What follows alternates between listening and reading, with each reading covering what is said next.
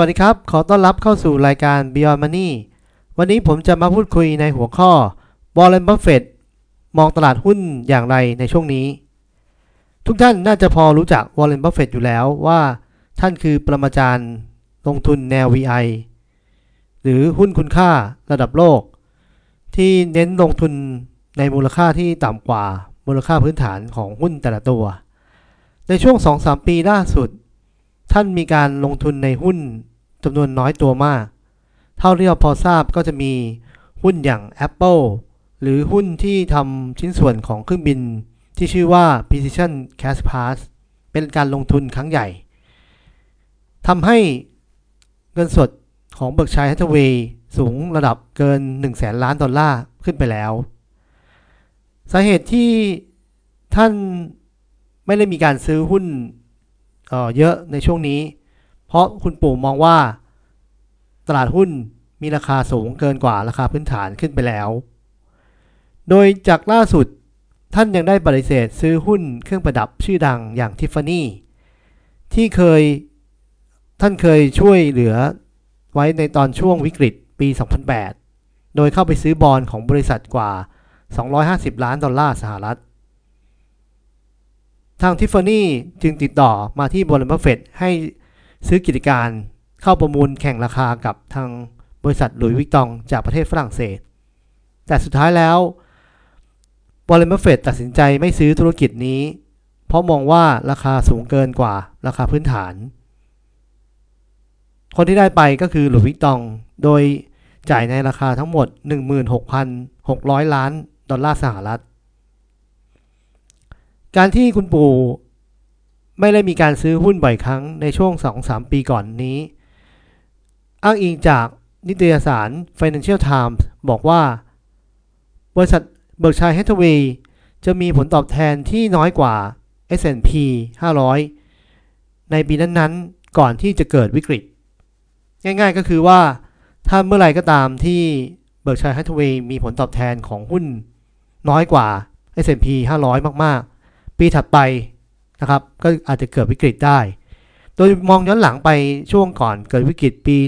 1996 ตอนอต้มยำกุ้งนะครับ ในปีนั้นบริษัทเฟดทำผลตอบแทนได้น้อยกว่า S&P 500 ถึง 20%และในปีต่อมาก็เกิดวิกฤตต้มยำกุ้ง ครั้งที่ 2 เกิดเมื่อวิกฤตของอ .com ปี 2000 ในช่วงปี 1999 วอร์เรนบัฟเฟต Berkshire Hathaway ทำผลตอบแทนได้น้อยกว่า S&P 500 ถึง 40%แต่ก็อย่างที่เล่านะครับ ปีถัดไปตลาดหุ้นก็เกิด crash ทำให้หุ้น .com ล้มหายตายจากไปเยอะนะครับ ก็สุดท้ายแล้วคนที่ชนะก็คือวอร์เรนบัฟเฟตครั้งที่ 3 ก็คือในช่วงปี 2009 หรือเรียกว่าวิกฤตแฮมเบอร์เกอร์ ครั้งนี้ในช่วงปี 2008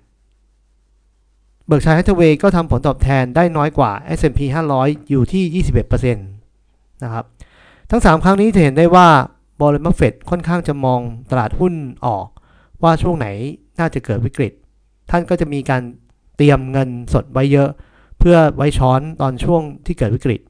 ก็จะได้หุ้นที่มีราคาส่วนลดเยอะๆนะครับในช่วงนั้น ครั้งที่ 4 ที่ทาง Financial Times บอกว่าอย่างปีที่แล้ว นะครับ S&P 500 ขึ้นมา 20 กว่าเปอร์เซ็นต์นะครับ ทาง Berkshire Hathaway ได้ผลตอบแทนเพียงแค่ 11%ก็จะเห็นว่าส่วนต่างของผลตอบแทนเกือบ 20%นะครับ ที่ S&P ทำได้มากกว่า เพราะฉะนั้น Financial Times ก็เลยเตือนทุกท่านว่า ถ้าดูแพทเทิร์นของการซื้อหุ้นลงทุนของบริษัทเฟดแล้ว โดยส่วนตัวท่านคงมองว่าวิกฤตน่าจะใกล้จะเกิดในปีนี้หรือปีหน้าแล้วก็ได้ เพราะว่า ราคาหุ้นมีราคาที่สูงขึ้นเกินกว่าราคาพื้นฐาน ท่านถึงเก็บเงินไว้ค่อนข้างเยอะนะครับ ก็อยากเตือนทุกท่านที่จะไปลงทุนในหุ้นอเมริกานะครับ ว่าอย่าลงทุนตามกระแส เห็นผมแชร์ข้อมูลเกี่ยวกับหุ้นที่ประสบความสำเร็จนะครับ ก็ต้องบอกว่าตลาดหุ้นที่นั่นไม่ง่ายเลยนะครับ มีคนที่มีความรู้อยู่เต็มตลาด ผมอยากให้ทุกท่านศึกษาให้ดีๆก่อน รวมทั้งรอจังหวะในการลงทุน ในช่วงนี้ตลาดหุ้นอาจจะมีการปรับตัวที่ขึ้นมาเยอะแล้วนะครับ ตั้งแต่หลังวิกฤตออตอนปี 2009 นะครับ ทุกท่านก็อาจจะศึกษาและรอดูจังหวะก่อนที่จะเข้าลงทุนนะครับ ผมคิดว่าถ้าท่านศึกษาดีแล้วเข้าเข้าลงทุนในจังหวะที่ดี